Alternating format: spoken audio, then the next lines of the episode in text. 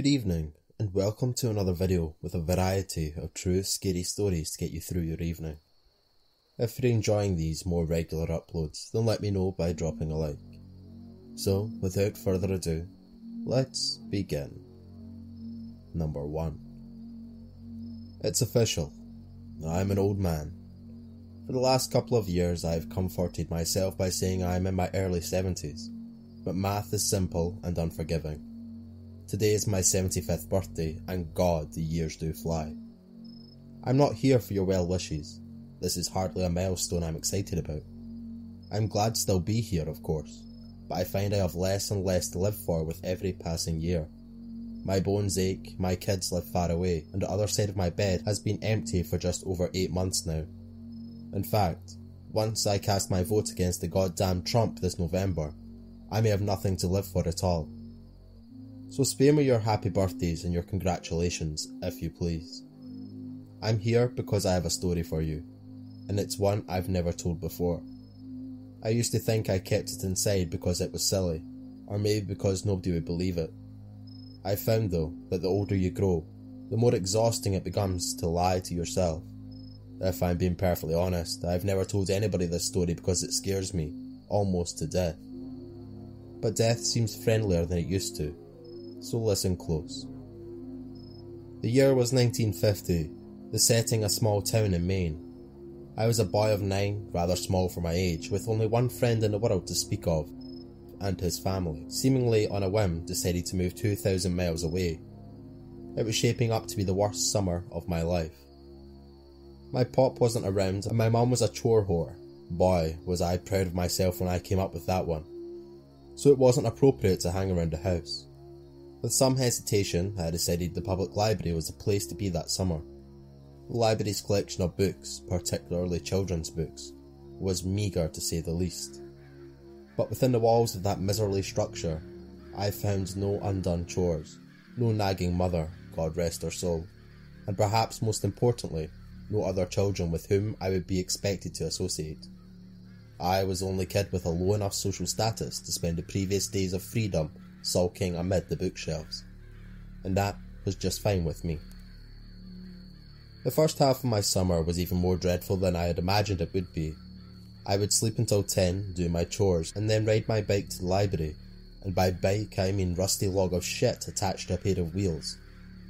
Once there, I would split my time between unintentionally annoying the elderly patrons and deliberately doing so, one pleasant lady actually interrupted my incessant tongue clicking to hiss a shut the fuck up at me. The first time I ever heard a grown up use the F word. Big fucking deal, I know, but in those days it was unheard of. The dreary days turned to woeful weeks. I had actually begun praying for school to start again, until I discovered the basement. I could have sworn I'd roamed every inch of that library, but one day, in the far corner behind the foreign language collection, I stumbled across a small wooden door I had never seen before. That's where it all began. The door was windowless and made from oak and looked far older than the wall at which it rested. It had a knob of black metal that quite literally looked ancient. I wouldn't have been surprised to learn it was crafted in the 17th century. Engraved on the knob was what appeared to be a single footprint. It had the sense that whatever lay beyond this door was forbidden to me and therefore probably the most interesting thing I would encounter all summer. I quickly glanced around to make sure nobody was watching me, then turned the heavy knob, slipped behind the door, and shut it. There was nothing, only darkness. I took a couple of steps and then stopped, unnerved by the totality of the shadow which surrounded me. I waved my hands in front of me in an attempt to find a wall or a shelf or anything to hold on to. What I actually found was a far more subtle and small string, dangling from above, but far more useful. I grabbed it firmly and pulled it down. Back in the day, lots of light bulbs were operated with strings, and this was one of them. My surroundings were instantly illuminated. I was standing on a small, dusty platform that looked as though it hadn't seen life in quite some time. To my left was a crickety ass spiral staircase, made of wood and appearing ready to collapse at any second. The bulb was the only source of light in the room, and it was feeble, so when I peered over the railing to see what lay below, the bottom of the staircase dissolved into the darkness. I was beginning to feel scared. This place, wherever I was, seemed to have no business in a town library. It was as though I were in a completely different building, but no nine year old likes to let a mystery go unsolved. Looking back, I wish I could tell my prepubescent self to turn around, go back, and do anything else besides descending that staircase. You'll be spared a lot of sleepless nights, I'd say. But of course, I didn't know that then, and I may not have listened even if I had. So instead of turning back, I took a deep breath, gripped the railing, and glared resolutely forward as I began my descent. The wood on the railing was dry and covered with splinters. I immediately let go, holding my hands out for balance as I carefully traversed the staircase. It was, or at least seemed, very long, and with only dim glow from the string bulb far above me, my heart pounded mercilessly in the darkness. Even kids can sense when something isn't right. I think they just don't always give a shit. By the time my feet reached the cement floor at the bottom, the light from the bulb above was very nearly a memory. But there was a new light source, and God, I'll never forget it. Directly in front of me was a door, massive, and a deep shade of red. The light was coming from behind the door, and it shone out in the lines from all four sides, a sinister, dimly glowing rectangle. For the second time, I took a deep breath and went through a door I shouldn't have. In contrast to the dark room I entered from, the room behind the door was blinding. When my eyes adjusted, what I saw nearly took my breath away. It was a library. The most perfect library imaginable. I gaped in wonder as I stepped almost reverently further into the room. It was beautiful. It was smaller than the library above, much smaller, but it seemed to be almost tailor made for me. The shelves were packed with brightly coloured tiles, with brightly coloured titles. Both armchairs in the middle of the room were exquisitely comfortable, and the smell, my god, this smell, was simply unbelievable. Sort of a mixture of citrus and pine. I simply can't do it justice with words, so I'll suffice it to say that I've never smelled anything better, not in my 75 years. What was this room? Why had I never heard of it before? Why was nobody else here? Those were the questions I should have been asking, but I was intoxicated. As I gazed around at all the books and basked in the smell of paradise, I could only form one thought. I will never be bored again. In truth, boredom only hid from me for three years. It was on my 12th birthday, 63 years ago to this day, that everything changed. Before that day, I visited my basement sanctuary as often as I could, usually several times a week. I never saw another soul down there, yet strangely remained free of suspicion. I never removed a book from that room, but instead would pick up a particular volume wherever I had stopped reading during my previous visit. I sat always in the same deep purple armchair, and always leaving its twin baron and directly across from myself. The armchair was mine. The other was, well, I suppose I couldn't have articulated it then, but better than I can now. But it wasn't mine, that's for damn sure. On my 12th birthday, I arrived later than usual. My mum had invited a couple of classmates and some cousins over to our house to celebrate, a gesture which I found more tedious than touching. Really, I just wanted to spend my birthday sitting and reading and smelling paradise. Eventually, our guests went home, and I made it to the library about 15 minutes before closing time. That didn't matter. The workers never checked down there before they locked up. I was free to stay as late as I wished. This particular night, I was devouring the final chapters of an epic adventure knights, swords, dragons, and the like. I didn't smell it until I reached the final words and closed the book.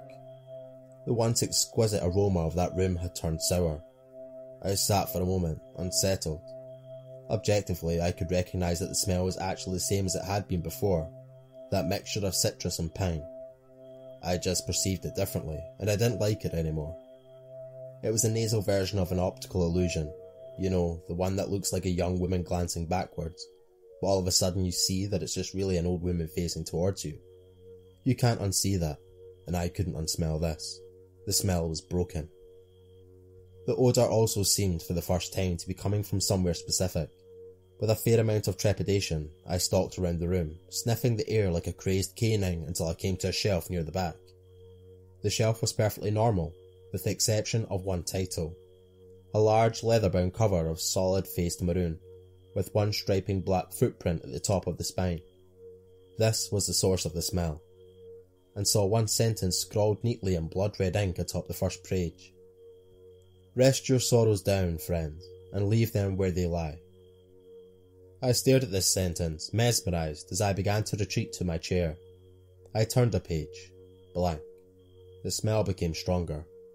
Another page, blank, and the smell grew stronger still. I stopped for a moment, suppressed a gag, and continued walking. Then, as I neared the armchairs, I turned one final page, and there, in the same sinister print, was the last thing I expected to see my own name. I dropped the book and I began to sprint towards the door, but as I shifted my gaze forward, my heart leapt to my throat and I stopped in my tracks. The empty chair wasn't empty anymore. An aged man in a suit sat before me, one leg crossed over the other, contemplating me with piercing grey eyes and a light smirk. This was all too much. I fell to my knees and expelled the contents of my stomach onto the carpet. I wiped my mouth, staring at my vomit, when I heard the man let out a chuckle. I stared at him, disbelievingly. Who are you? I asked, panic in my voice. The man leapt to his feet, grabbed me gently by the shoulders, and helped me to the chair. He sat once again in his own. I fear we got off to a bad start, he said, glancing to the pile of sick on the carpet. The smell. It does take some getting used to. Who are you? I repeated. Tonight, you will know the hardship like you've never known before, he said. I come as a friend, offering you refuge from it, and from all the other storms which lie ahead. I wanted nothing more than to leave at that moment, but I remained seated. I asked him what he was talking about. Your mother is dead, my boy, by her own hand in her kitchen. The scene is gruesome, I must admit, he said in sorrowful tones. But was there a playful glint in his eye? Surely you wish to avoid this path, I can show you a safer one. My blood ran cold at the horrors this man spoke of, but I did not believe him. What do you want with me? I demanded, trying to sound braver than I felt. He laughed an old raspy yelp that seemed to shake him to his bones. Nothing but your friendship, dear boy, he said, then sensing I found his answer inadequate, he expanded. I want you to come on a journey with me. My work is noble, and you will make a fine apprentice. And maybe when I'm done, he sighed tiredly, running his bony finger through his thin white hair. Maybe then my work can be yours. I stood up, shuffling towards the door, but never breaking his gaze. You're crazy, I told him. My mum isn't dead, she's not. See for yourself if you must, he said, gesturing towards the door. I threw him a contemptuous glare and bolted for the exit. As my hand closed around the knob, he said my name softly. In spite of myself, I turned around. Your road won't be easy, friend. If it ever becomes too much for you, and I mean ever, he said, pausing to sweep his hand over the room, you know where to find me. I slammed the door behind me and took the decrepit stairs two at a time. I exited the library, clambered onto my bike, and hightailed it home. The front door was wide open, I dismounted, leaving my bike in a heap on the ground, and approached the house cautiously. The old man was lying. He must have been. Still, tears began to sting my eyes. Heart pounding, I stepped inside and called for my mother. I heard no answer, so I turned into the kitchen. To this day, I don't know why she did it. I have lived in a small town in Maine my entire life. Although I've kept mostly clear of the public library, once in my late twenties, I summoned the courage to step inside. Life was good at that time, and my fear had begun to morph into idle curiosity. Where the door to my basement sanctuary once stood was only a blank wall. I asked the librarian what had become of the basement, though in my heart I knew the answer. There was no basement, she said. There had never been a basement. In fact, if she had her facts correct, city zoning ordinances prohibited a basement in that area I've been haunted by that sticky sweet smell, the poisonous blend of citrus and pine, and ever since that long ago birthday. When I saw my mother in the kitchen that day, collapsed in a pool of her own blood, I smelled it. When a man claiming to be my father knocked on my college apartment door, begged me for money and beat me within an inch of my life when I refused. I smelled it. When my wife miscarried her second child, I smelled it. And again when she miscarried her fourth. When our oldest son got behind the wheel of the family Buick, completely shit faced and got his girlfriend killed, I smelled it. I began to smell it periodically as my wife became sick. She died late last year, and now I'm alone for the first time in more than half a century. Now I smell it every day, and it feels like an invitation. A few months ago, I went back to the library, and the small oak door with the ancient handle was there, right where it used to be. My evening walk has brought me past that library every day since, but I haven't gone inside. Maybe tonight I will. I'm frightened to die, yes, but lately I'm even more frightened to keep living. The old man was right. My road hasn't been easy, and I doubt it will get any easier. Rest your sorrows down, friend, and leave them where they lie. He promised relief, a refuge, he said. Was he right about that too? There's only one way to find out. After all, I still know where to find him. Number 2. I've always had a weak heart, not just physically. I've always been afraid of my own shadow. It was unsurprising when the doctors told me my heart murmur wasn't just a heart murmur. A year of tests, a year of therapy, constant trips to the hospital, and I was finally told that it had all been for nothing. My poor weak heart wouldn't last till Christmas. It's a strange thing being told that you're dying. I didn't come to the terms with it at first. I drank and spent my money, I did reckless, stupid things because I was so damn scared. Then I got the news that a young woman called Laura had been declared brain dead and that I, the lucky chosen one, would be getting a brand new heart a week later. I drove to the hospital slowly, carefully, and readied myself for the ordeal that was to come. As I was lying in bed on the last night, the thought of Laura swirled around in my head, and it wouldn't leave me alone. It was like her name was in flashing lights every time I closed my eyes. It was wrong, I know it was, but I had to see the woman who was giving me her heart. It didn't feel right not to put a face to the one who was saving my life. I knew her name. I knew what ward she was staying on. I'd overheard the two nurses discussing it. I wandered down the meandering hallways until I found what I was looking for, taking my time, making sure I didn't miss any name. I guess I had time on my hands now. In the second to last room, she lay in bed. A woman sat on the bed next to her, holding her hand. My own weak heart stuttered. Excuse me. I had no idea what to say to her. I'm Jenna. I'm the person. I'm having surgery tomorrow and what I assumed was Laura's mother stood up and I could tell from the look in her eye that she knew who I was. Thank you for visiting. I know it's strange, but a part of her is going to be living on in you. I wanted to meet you. I stood there, helpless and lost for words. Laura's mother beckoned me over. Please, she said, don't feel uncomfortable. It's what she would have wanted. I sat on a chair next to Laura.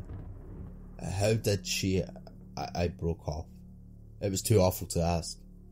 Laura's mother gave me a thin smile. She was a care worker, looked after battered wives, abused women, Last month she met a guy and, well, I suppose years of training can't help you when you're in love. She ignored the warning signs and he killed her. She dedicated her life to those who needed her. Laura's mother looked down. I don't know why I did it, but I reached over and held Laura's hand. I squeezed it. I'm so sorry. I had a boyfriend once who. He, he was like that too. Someone like Laura convinced me to leave. Laura's mother gave me another half smile. I could see the tears in her eyes. Then Laura squeezed my hand tightly. She gripped me so hard that her fingernails dug into my skin. I recoiled, a look of horror on my face. Laura's mother looked at me calmly. She squeezes my hand sometimes as well. I think the doctors call it a muscle spasm. Either way, there's none of Laura left in there anymore. I looked at the small crescent moons that had just started to bleed on the palm of my hand. The surgery went perfectly. I was wheeled to the recovery suite after it was over and done with. The raised wound on my chest covered by gauze. It was better if I didn't see it, I thought. I didn't need any more heart issues. I spent the first day doped up on the pain medication, eating only a little and sitting up maybe two times.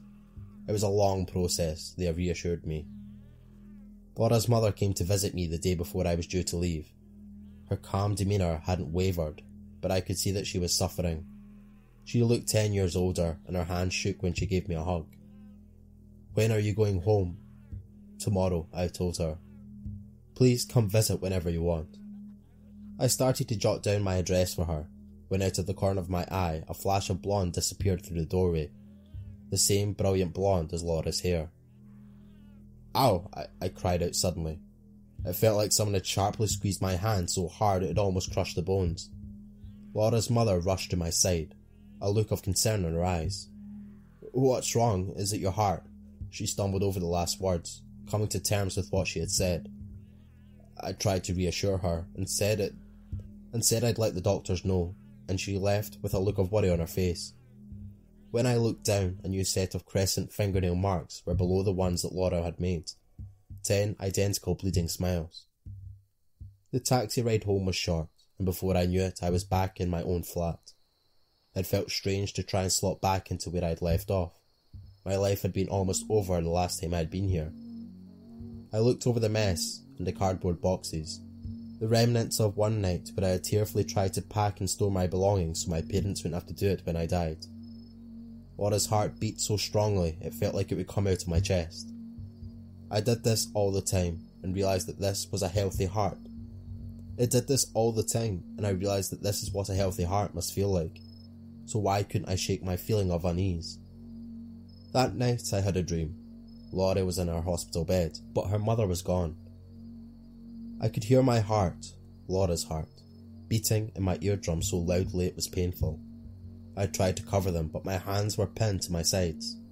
Some unexplainable force was moving me towards the motionless figure of Laura on the bed. Her lips were blue and the window had come open, whipping her blonde hair around her face. I was almost on top of her when her eyes flew open. They were milky white, the eyes of someone dead. Get out, she rasped, her voice guttural. I could hear the heart beat faster and faster, drumming until I thought I couldn't take it anymore. Then I woke up. The sound had been real. Laura's heart was so loud it felt like it would rupture my eardrums and I screamed in agony, trying to cover my ears. It was useless. It was coming from some deep place inside me. I could feel it reverberating around the hollows of my chest. I stumbled out of bed, gasping for air, and tried to find my phone. I needed to call someone, anyone, an ambulance or my mum, anyone that would pick up. Get out. It was a faint whisper over the hammering thumps of Laura's heart. A low, guttural voice that sounded like it had been made by an animal. And I crawled to the door down the hallway, choking on my screams for help. My neighbour opened the door, his eyes as wide as saucers, at the sight of me on the floor clutching my chest. He drove me to the hospital as I cried in the passenger seat of his car. After about 50 different checkups, the doctors told me that absolutely nothing was wrong with me. They told me my heart was regular, my blood pressure was normal, and that everything was going just swimmingly.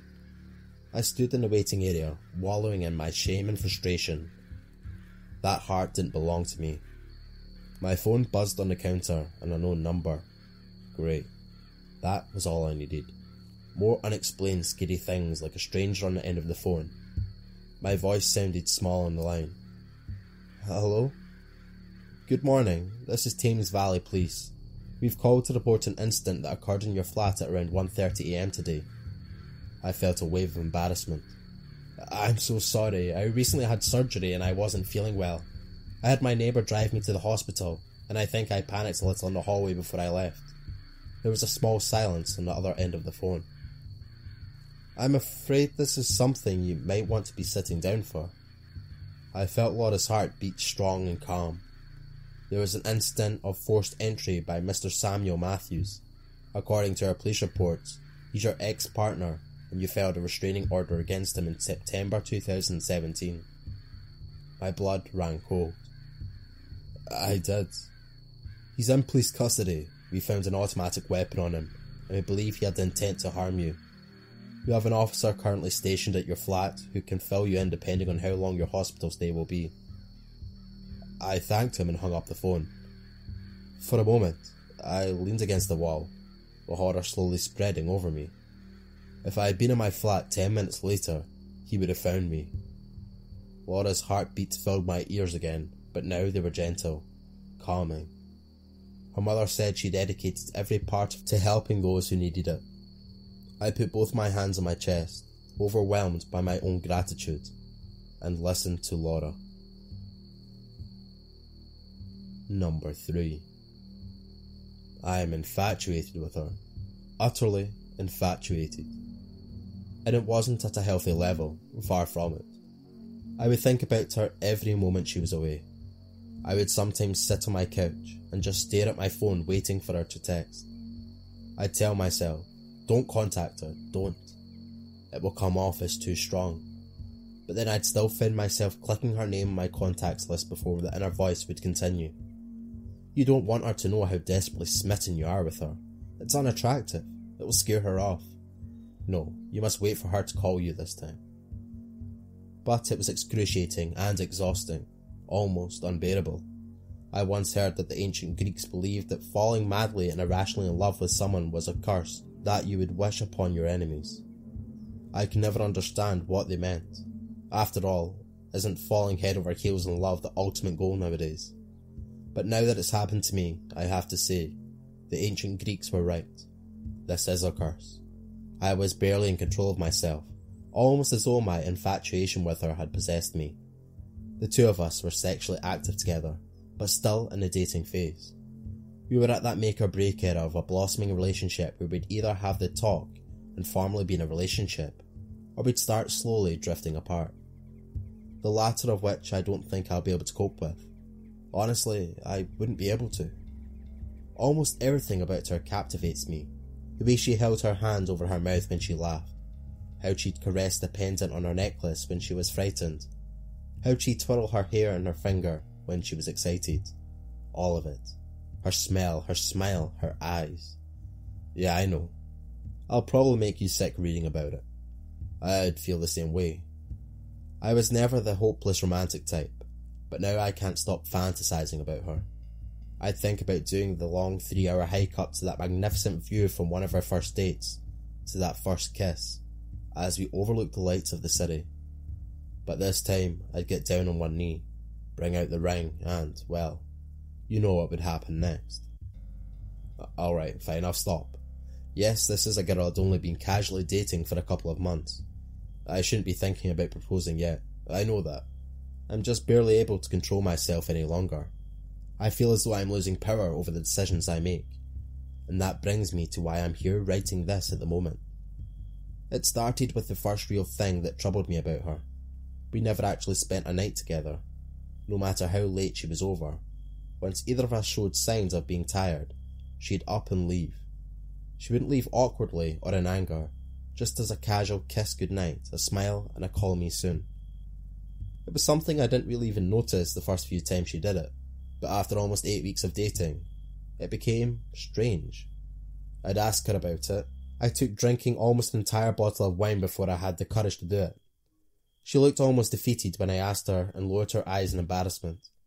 I knew this talk was coming eventually, she started. She took a deep breath with a long drawn out exhale. Recently, she paused again. I've started talking in my sleep. She shook her head in embarrassment. It's called somnichology. I looked it up. I shrugged and laughed out loud. My demeanour seemed to say, That's it. No, Stephen, listen, she said. She wasn't laughing. It's bad. It, it's completely out of control. It's not just random words or gibberish. No, it, it's horrible. I say horrible, disgusting things. She was starting to raise her voice, breathe heavily, and tear up. I approached her and held her. I told her it couldn't be that bad. I told her to spend the night, and I told her she was probably exaggerating. Well, I was wrong. That night she stayed at my house, but she warned me of something before falling asleep. Whatever you do, don't wake me up.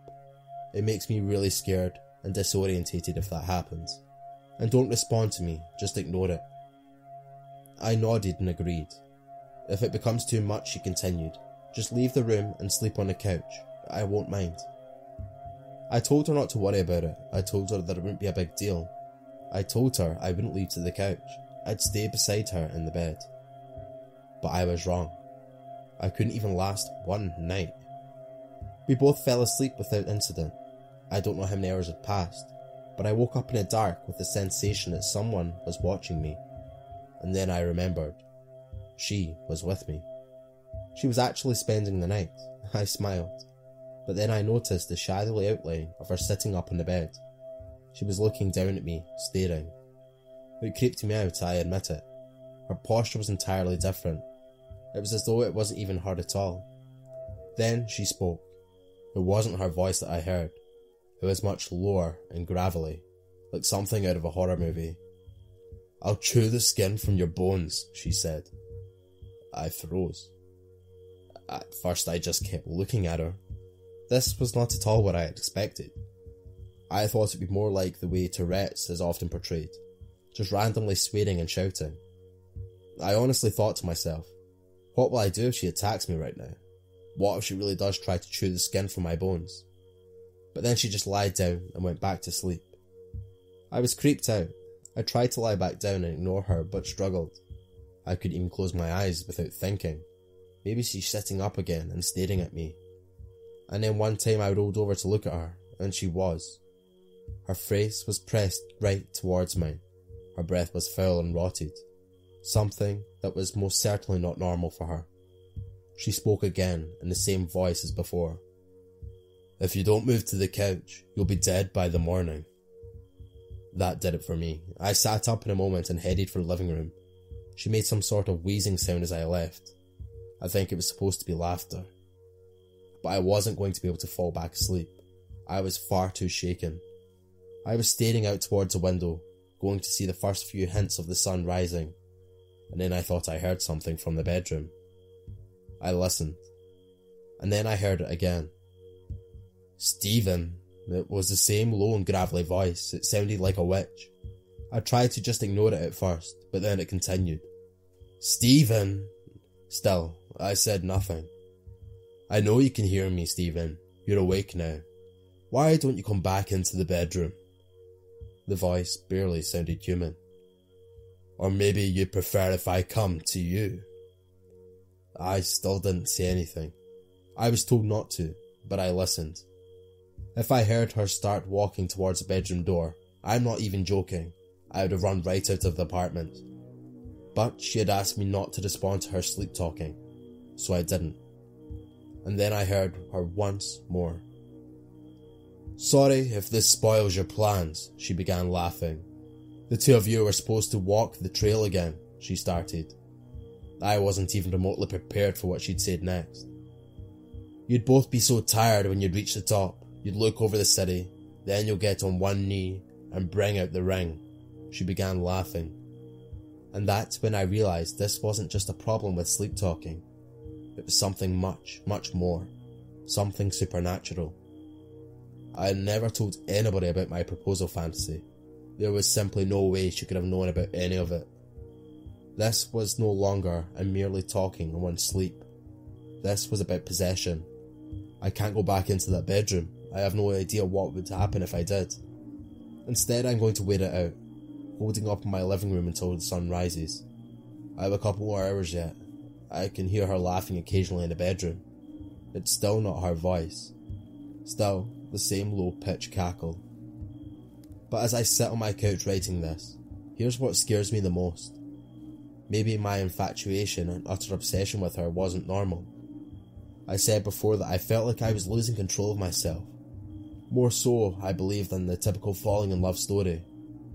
No, I fear that the infatuation I felt was this entity slowly taking control of me, of it controlling my thoughts, fears, ambitions, and anxieties. Maybe once I become completely absorbed, a transfer would occur, and she would be free of it. I know I should leave. I should open the front door, get in my car, and drive far away from here. But I can't. I can't leave her. I've already lost control. I am infatuated with her. Utterly infatuated. Thank you all for listening. If you enjoyed, then let me know what story was your favourite and why. Anyway, I hope you enjoy the rest of your evening, and I'll see you all in the next one. Thank you.